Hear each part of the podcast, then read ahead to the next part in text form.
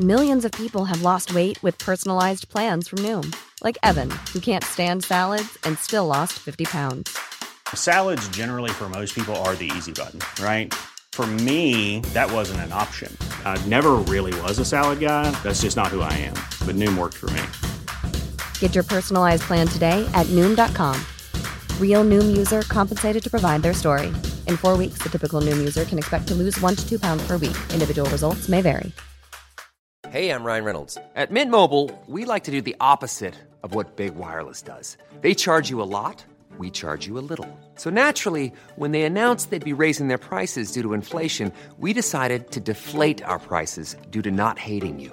That's right. We're cutting the price of Mint Unlimited from $30 a month to just $15 a month. Give it a try at mintmobile.com slash switch. $45 upfront for three months plus taxes and fees. Promo rate for new customers for limited time. Unlimited more than 40 gigabytes per month. Slows. Full terms at mintmobile.com.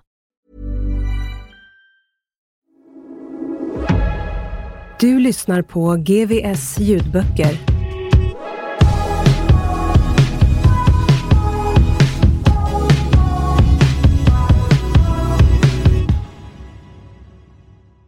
Gäststjärnan.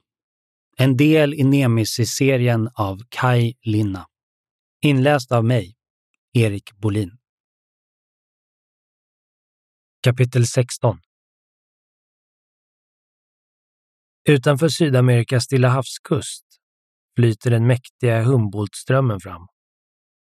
I sin bana tätt intill Antarktis kyls strömmen ner och dess kalla vatten ger ypperliga livsbetingelser åt den fiskfauna som genom årtusendena har fött den kustnära befolkningen. Havets avdunstning hejdas effektivt av Andernas höga bergstoppar och nederbördens avrinning ger goda bevattningsmöjligheter för odling. Dessa två starka möjligheter till försörjning, kustnära djuphavsfiske och bevattnade odlingar, har möjliggjort upprättandet och bibehållandet av avancerade stater med stora städer och en stående armé samt ett styrande prästerskap och väl utvecklad tjänstemannahierarki. Inkariket som nådde sin höjdpunkt på 1400-talet med en befolkning på 6 miljoner invånare utgjorde kulmen på denna utveckling. Men med återkommande regelbundenhet avviker Humboldtströmmen ifrån Antarktis isar och tar en nordligare bana, vilket får katastrofala följder för befolkningen i västra Sydamerika. Havet blir då varmare och det rika fisket uteblir. Avdunstningen tilltar och den ökade nederbörden leder till översvämningar och kraftiga jordskred. Klimatet blir kallare och skördarna sämre. Eftersom denna förändring i havsströmmen är så regelbundet återkommande har den idag fått sitt namn efter Jesusbarnets födelse, El Niño. Akka begravdes inte. Hon fördes till sin sista vila i den grotta hon bott i under den senare hälften av sitt långa liv. Många från Onondaga och Cayuga följde med, trots att hennes döda, hopskrumpna kropp, som numera påminde om en torr gren, var så lätt att det räckte med en man för att utan svårigheter ensam bära henne på sin rygg under en hel dagsfärd. De fick på vägen i takt med att budet om Akkas död spred sig över riket sällskap av allt fler deltagare från allt fler folk, även de som inte bodde i långhus. Allt eftersom sorgetågets följe sakta drog söderut kände sig Peter mer och mer ensam och malplacerad. Akkas död verkade ha tagit hårt på de flesta, som grät öppet och tjöt ut sin bedrövelse i en sorg som inte mattades av vart efter dagarna gick. Förutom Peter var det endast Eida som inte grät helt öppet. Men inte desto mindre var det uppenbart att även Eida, fast han inte visade sin sorg utåt, var hårt tagen av sin vän och mentors frånfälle. På kvällarna när följet stannade för natten blev det dock lite mindre ensamt för Peter då alla samlades framför lägereldarna. Samtalen handlade då uteslutande om Akka, om hennes liv och gärningar. De tog sig ofta uttryck i form av berättelser, Små anekdoter där många fick chansen att prata om sina personliga relationer till häxan, som redan i sin levnad haft vad som kunde liknas vid en halvgudastatus, men nu, vid sin död, då hennes ande överskridit gränsen till det övernaturliga, trodde finnas i allt och alla. De flesta upprepade samma historia som redan hade berättats av någon annan kvällen innan, men med små personliga och ofta humoristiska tillägg. Det kunde vara om något de varit med om själva, men lika ofta något som en släkting eller nära vän berättat för dem. Och flera av dessa redogörelser var så allmänt kända att man med fog kunde undra hur så många människor från så vitt skilda delar av landet kunde ha samma erfarenhet. Men det var ingen som tyckte det var viktigt att ifrågasätta. Alla lyssnade artigt tills talaren var färdig och skrattade livligt åt de lustiga inläggen. Alla utom Peter, som tyckte att det hela var lite väl tjatigt. Han var ändå tvungen att sitta vid den värmande elden och lyssna och vänta. För kvällens sista talare, som var allt annat än upprepande, var Eida. Och hans berättelser var helt väsensskilda från de övrigas. Utan att försöka locka till skratt med överdrifter var det ändå Eidas berättelse som fick de flesta att framåt småtimmarna trängas kring Onondagas nattläger. Han berättade då så som Akka skulle ha beskrivit sitt eget liv, så som Akka en gång hade berättat det för honom. Jag var inte mycket äldre än Stapaky här när jag för första gången träffade Akka. Ida pekar med sin stav mot Peter som efter att han sträckte upp armen i luften och vinkat på samma maner som man brukade göra ute på isen när han blev presenterad av någon speaker inför en hockeymatch, snabbt tog ner armen igen och kände sig lite fånig och uttittad. Mohawkernas medicinman, Henota, hade sänt en budbärare till Akka med nyheten om att en främling med rött hår hölls som fånge hos dem. Och samma dag som hon anlände blev jag hennes lärjunge. Man kunde se på Eidas gåtfulla leende att han satt och mindes detta möte med blandade känslor. Men han lät sig inte förloras i sina egna upplevelser utan fortsatte strax. Redan då var hon en mycket gammal kvinna. Väl sedd hos allt folk. Jag vet inte om Henota blev förvånad när Akka sa att jag skulle följa med henne och bo i hennes grotta. Vid det laget kunde jag inte språket och för mig var allting mycket främmande. Så hövdingen ansåg att det vore bäst om även Kin Kin följde med oss. Kin Kin stannade hela den första vintern då jag lärde mig att förstå de enklaste orden. Dagarna den första vintern gick mest åt till att jaga. Det vill säga jag och Kin Kin jagade, medan Akka hela tiden höll sig i bakgrunden, knappt synlig. Men jag hade hela tiden en känsla av att hon stod bakom närmaste träd och iakttog mig. Studerade mig. Men så en morgon när jag vaknade var Kin Kin borta. På hans fäll låg mitt svärd, som jag inte sett skymten av sedan den dagen jag blev tillfångatagen.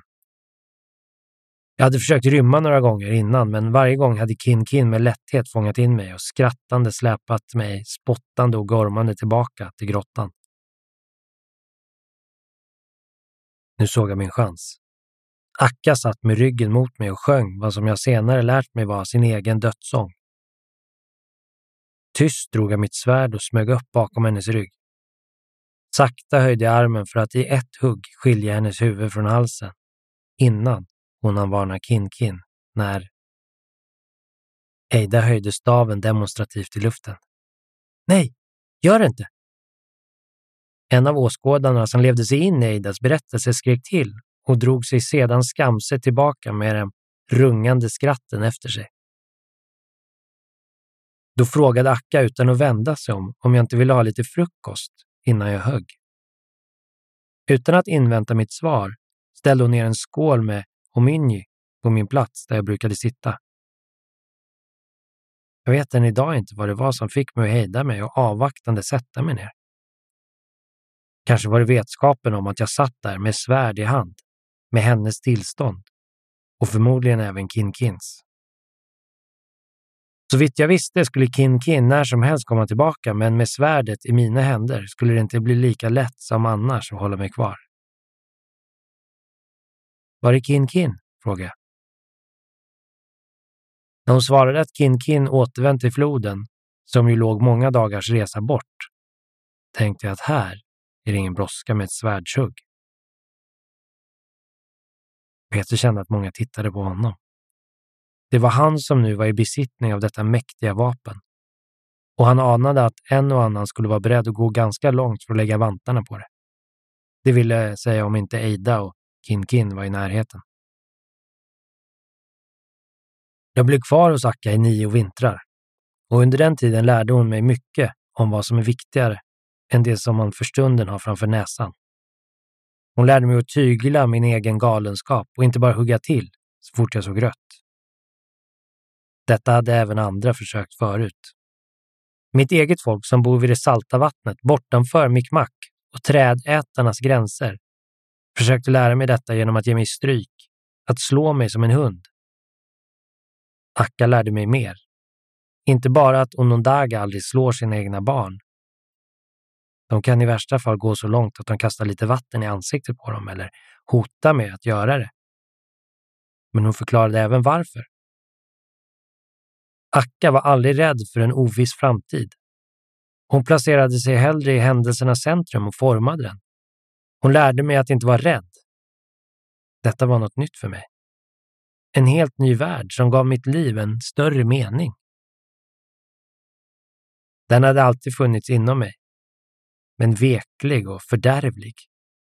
Inte förrän den dagen Akka blottade sin nacke och med sitt liv i pant lät mig själv få välja vad som var viktigast just då gröt eller blodigt dråp till frukost, började jag ana att det som gör oss människor till vad vi är och det som skiljer oss ifrån djuren är hur vi hanterar vår egen rädsla. Det var den dagen jag egentligen föddes. Eida tystnade abrupt när han märkte att hans egen röst börjat stocka sig och petade förstrött till en bit ved i elden. Han tänkte på ett av de svåraste proven Akka låtit honom utstå. Mörkerprovet. Peter passade på att skjuta in med en fråga han burit på, men som han inte fått något svar på. Förmodligen för att alla andra redan vet, tänkte han. Var kom Akka ifrån? Hon är, var ju inte en Onondaga. De kringsamlande tittade runt på varandra och svaren som irrade runt i luften talade för att den allmänna uppfattningen var att Akka var av Senekanadas-folket. Inte riktigt, rättade Eida och fortsatte. Hon föddes i landet Mexcla, hos ett folk som kallas för Toltec, vilka Senecanadas driver handel med. Hon kom till Kanada som slav för att tjäna Canastegos farfar, Kaxna, som var Kanadas dåvarande kung. Där fick hon namnet Akka. Men hennes riktiga namn var egentligen Laka, vilket hon hette efter sin mormor, Lokka Urka. Locka kom från ett land som ligger mycket långt borta och det skulle ta många vintrar att gå dit. På vägen skulle man vara tvungen att passera genom djupa skogar och ta sig över oräkneliga floder på marker där de krigiska mayafolket som inte är vänligt sinnade mot okända vandrare bor. Locka var av Moche-folket som höll ett land som hette Biru och hennes far, Akkas mormors far, förtydligar Ida, hette Orka. Han var en mycket mäktig man i Biru, men han dödades tillsammans med Lukas mor och syskon i ett blodigt brödrakrig. Kriget hade varit så svårt att det gjorde slut på hela ens folk de få som i likhet med Luka överlevde detta grymma krig spreds för vinden och Luka hamnade till slut som slav hos Toltek. När Akka berättade för mig om sin mormors hårda öde sa hon att det krig som orsakat hennes folks undergång berodde på en svår hungersnöd som återkommande drabbade folket i Biru. De styrande prästerna brukade då blidka gudarna med människooffer i början var det endast fråga om tillfångatagna fiender, vilkas offer gudarna belönade med bättre skördar. Så hade moskéfolket levt i alla tider. Men för varje gång hungersnödens ande återvände ökade prästernas makt i en takt som endast motsvarades av deras egen önskan att offra fler och fler människor. Tills det började bli svårt att uppbringa tillräckligt många tillfångatagna fiender. Då vände sig prästerna mot sitt eget folk. I början bara mot de fattiga, sjuka och föräldralösa.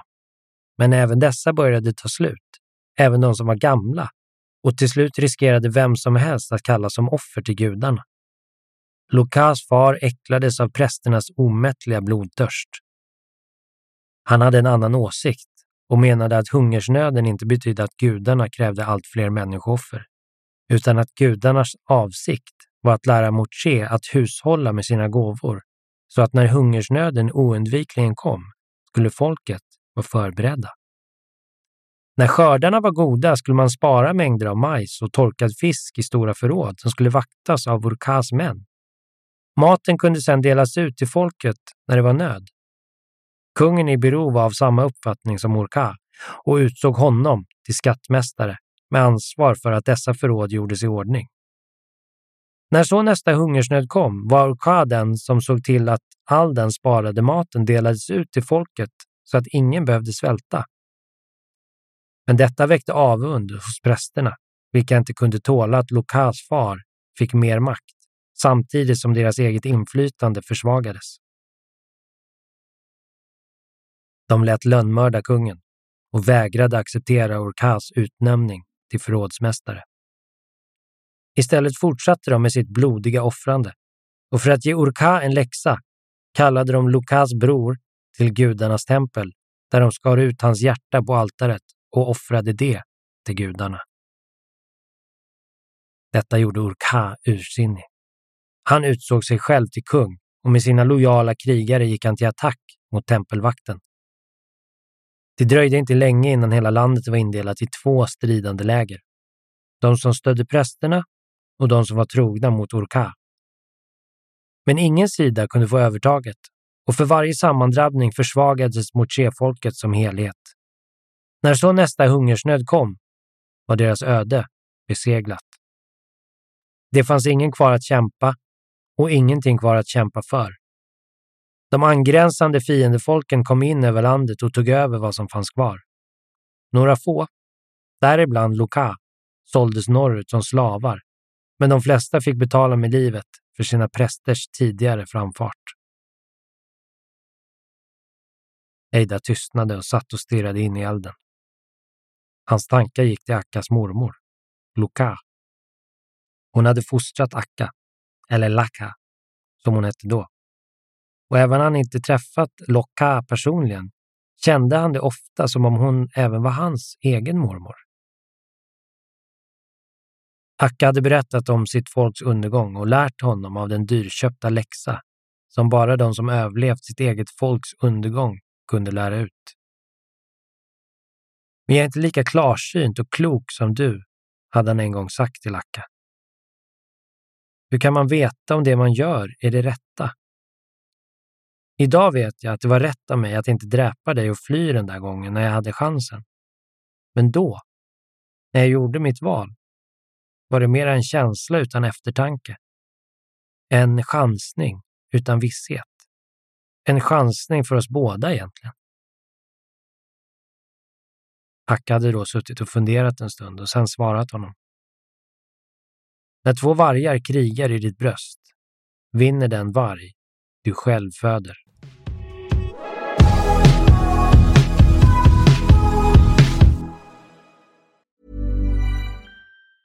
Tired of ads barging into your favorite news podcasts? Good news. Ad-free listening is available on Amazon Music for all the music plus top podcasts included with your Prime membership. Stay up to date on everything newsworthy by downloading the Amazon Music app for free or go to amazon.com slash news ad free. That's amazon.com slash news ad free to catch up on the latest episodes without the ads. Millions of people have lost weight with personalized plans from Noom, like Evan, who can't stand salads and still lost 50 pounds. Salads, generally, for most people, are the easy button, right? For me, that wasn't an option. I never really was a salad guy. That's just not who I am. But Noom worked for me. Get your personalized plan today at Noom.com. Real Noom user compensated to provide their story. In four weeks, the typical Noom user can expect to lose one to two pounds per week. Individual results may vary.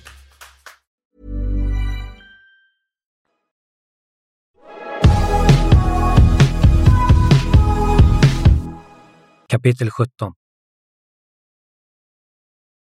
En oförståelig och skrämmande verklighet står inte bara att finna i äventyrets frodigaste fantasi.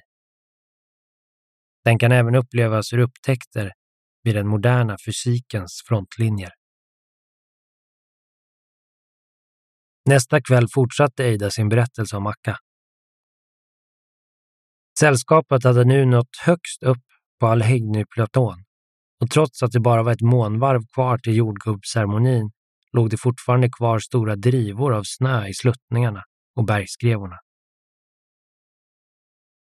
De senaste dagarna hade Eida lagt märke till att Peter höll sig nära intill honom under vandringen. Pojken syntes gå i sina egna tankar och det var uppenbart att han gick och grunnade på något. Låt honom hållas, tänkte Eida. Tids nog har han funderat färdigt och då kommer frågorna. Eida såg fram emot detta då han hoppades att Peters frågor skulle innehålla svaren på hans egna bryderier. Akka hade lämnat honom ett stort ansvar, men utan detaljerad vägledning om hur han skulle föra sig. Kanske för att häxan inte själv visste. Eller kanske hon inte hunnit för att hennes tid helt enkelt tagit slut. I hela sitt långa liv hade Akka ägnat sig åt att utforska det som förband vitt skilda händelser och företeelser. Och hon betraktade allt som ett nätverk av vad hon hört. Och vad hon visste var sant. Det som nu sammanflätades vid en punkt. Peter. Hirsta Pehoki. Sambanden syntes inte, men de fanns alltid där. Alldeles utanför blickfånget, brukar hon säga. Under hela deras tid tillsammans hade hon i sina samtal med honom ständigt återkommit till sin ursprungliga roll. Alla andra såg henne som Akka, häxan. Men Eida visste att hon själv i första hand såg sig som Lacka. Den som förde Lokka Urkas arv vidare. Nu när Akka var död önskade han att han var mera säker på vad denna uppgift egentligen gick ut på. Det var hans uppgift nu. Han hade inte bara frågorna, utan även det svar Akka väntat på i hela sitt liv och funnit samma natt som hon dog. Peter. Hishta Pehoki. Men ändå kände han sig samtidigt mera vilsen än någonsin tidigare. Kanske var det så Akka känt sig när hon menat att sambandet hela tiden fanns där, alldeles utanför blickfånget, tänkte Ida. Men Akka hade haft magi. Hon kunde läsa i molnen och höra i vindarna om framtida öden. Jag kan inte det, tänkte han. Hon hade haft kunskap och klokskap. Jag har inte det heller, insåg han nedstämt. Men vad har jag då? fortsatte han i sin inre dialog med sig själv där sällskapet vandrade fram mot i flodens tillflöde. Jag har vad Akka inte har.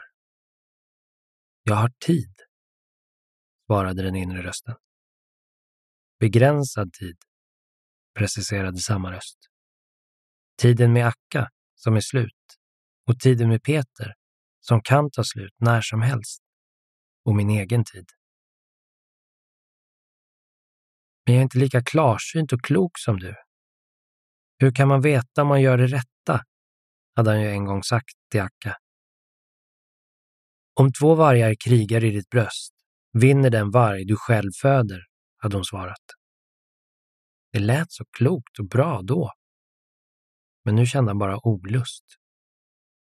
Eidas tankegångar stannade där de börjat. Han sneglade på Peter som traskade i vårsörjan bredvid honom. Om inte pojkens frågor ger mina svar så följer jag min egen vilja, bestämde han och viskade tyst till Akka som troddes finnas i allt och alla. Den varg som jag när vill hem till sin egen lya.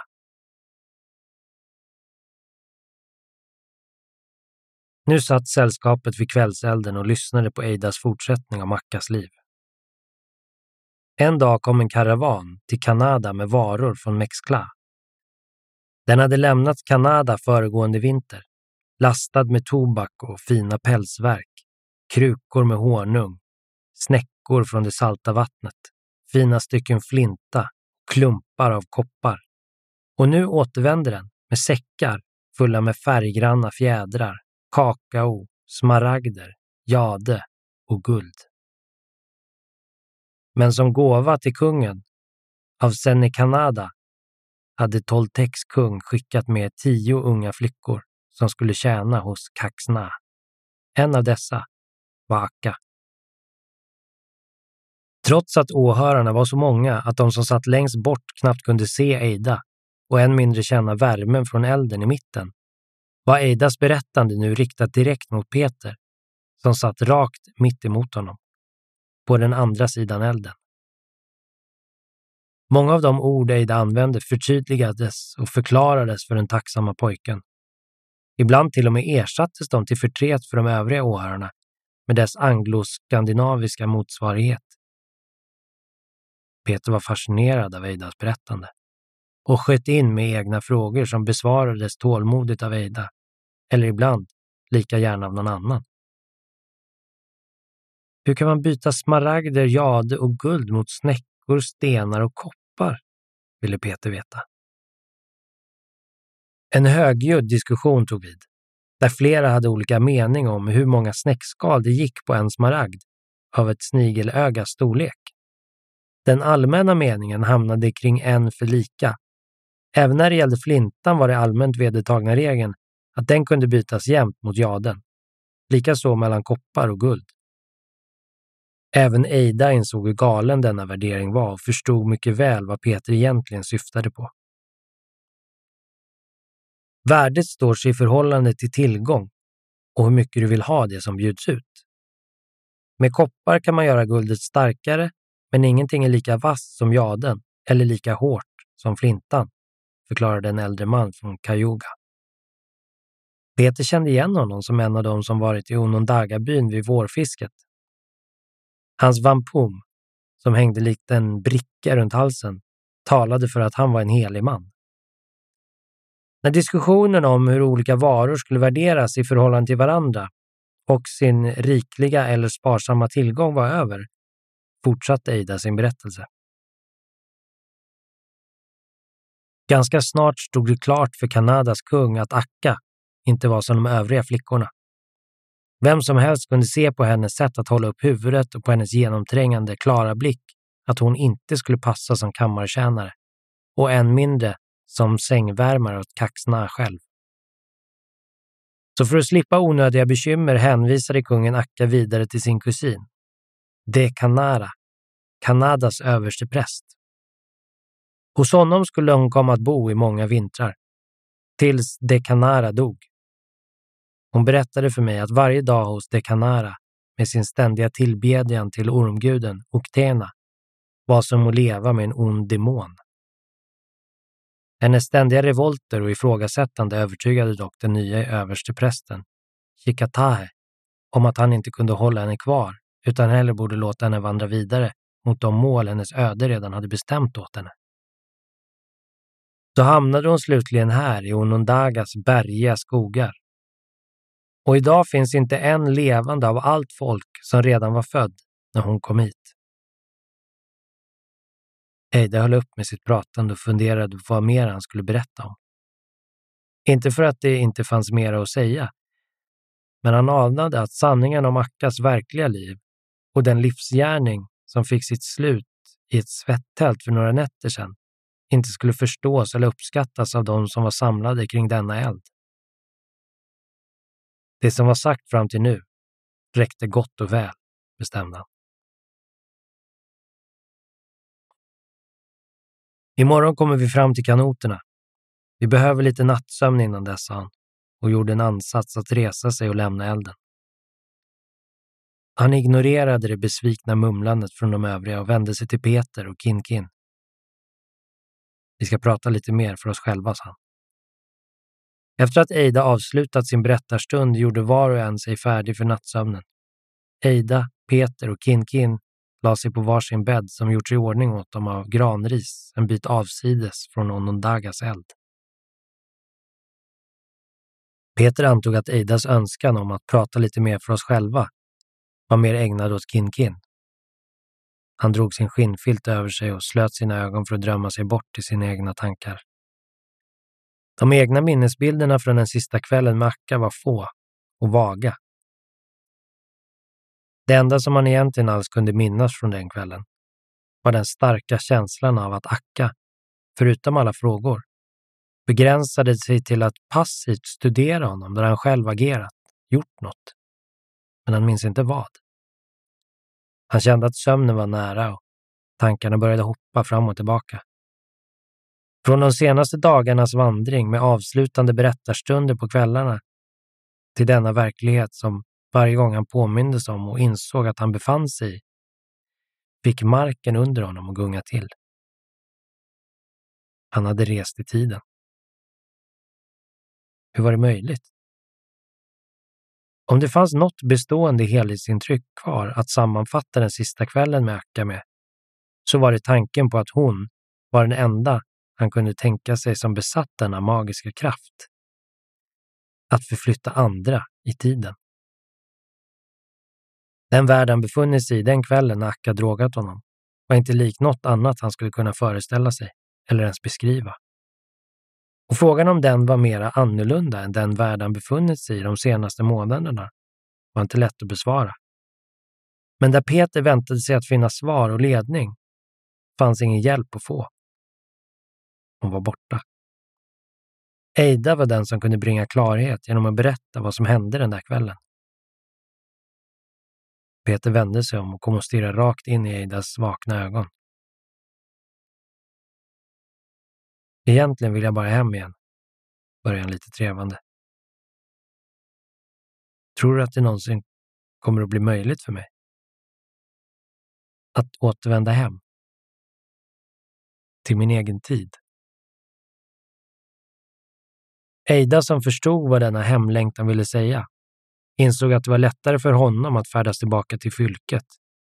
Förbi Mick marker och om man mot alla odds överlevde dessa människojägare, från Leifsboda vidare hela vägen över havet via Grönland och Island till Nordlandet, där hans släktingar fortfarande ägde många gårdar och skog med laxrika älvar.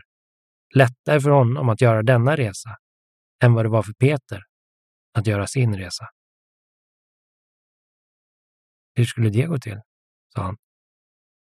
Eida visste att Peter inte kunde svara, men han ville att pojken skulle inse att det han sökte inte stod att finna hos någon annan än honom själv. Peter suckade.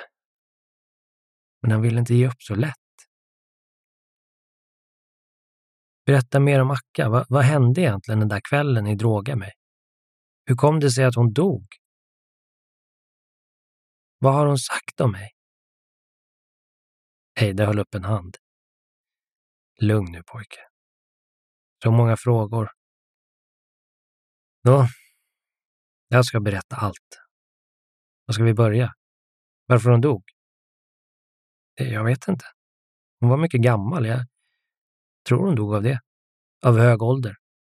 Om vi inte dör av någonting annat innan så dör vi ju till slut av det. Peter insåg att det förmodligen var den enkla sanningen han hörde. Hon var väldigt gammal, mumlade han medhållande. Jag förstår att du känner dig kränkt över att hon lät dig röka av den heliga svampen. Men jag tycker inte att du ska ta så illa vid dig, fortsatte Eida. Jag har själv blivit erbjuden att hitta mina inre drömmar på samma sätt. Och för henne är det... Var det inte illa sinnat när hon bjöd in dig? Slå det där ur hågen nu pojke, sa han och gav Peter en vänlig knuff mot axeln. Om du säger det så. Vi kan aldrig prata om sånt som berör dig just nu. Eida väntade tills Peter nickade medhållande och fortsatte. Många gånger har Akka manat oss, både Kinkin och mig, att skydda dig med våra liv och hjälpa dig att hitta rätt. Även om det är alldeles tydligt att du är mera vilsen än en nyckelpiga på vårskaren. Hon var mycket noga med att du måste få en möjlighet att pröva alla vägar du vill tills vi hittar den rätta. Om det nu finns någon sån. Och under tiden måste vi göra allt som står i vår makt för att underlätta dina prövningar. Hon var övertygad om att du, även om du själv förnekar det, är en son av solens folk. Men jag... försökte Peter protestera. Men Eida tystade honom med en handrörelse och fortsatte. Jag tror det. Men jag tror även på Akka. Kanske ni båda har rätt. Det är inte alltid så säkert att man vet var man kommer ifrån. Inte för att jag kallar din mor för en horkona. Det finns ju andra förklaringar. Hur som helst så står det klart för mig att ditt liv är viktigare än något annat. Så förhöll det sig för Akka och därmed förhåller det sig så även för mig. Eida tystnade en stund, som för att för sig själv inpränta själva betydelsen i vad han nyss hade sagt. Den natten hon dog visade hon att det var så även för henne. Hon drev sig själv bortom sin egen förmåga och betalade med sitt liv. Hennes sista sluddrande ord är inte lätta för mig att förstå. Vad sa hon? undrar Peter. Jag vet inte om jag hörde rätt. Det hon sa, det lät som Följ Quetzalcoatl. Följ den befjädrade ormen. Eller något liknande. Det, det är obegripligt. Gäststjärnan av Kaj Linna kan du lyssna på i sin helhet utan reklam på Storytel. Tired of ads barging into your favorite news podcasts? Good news. Ad-free listening is available on Amazon Music for all the music plus top podcasts included with your Prime membership. Stay up to date on everything newsworthy by downloading the Amazon Music app for free or go to amazon.com slash news ad free. That's amazon.com slash news ad free to catch up on the latest episodes without the ads.